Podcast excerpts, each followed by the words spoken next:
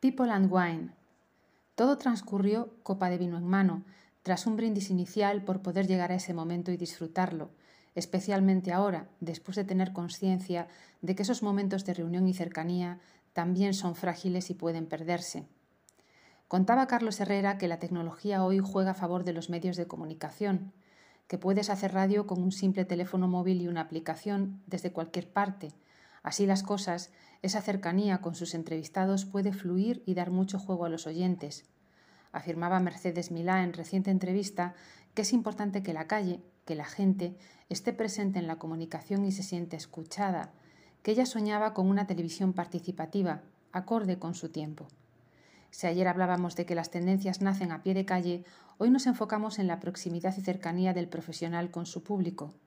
Una proximidad que en este caso se dio con copa de vino en mano, de forma espontánea y que permitió ahondar en gustos, preferencias, ilusiones y deseos.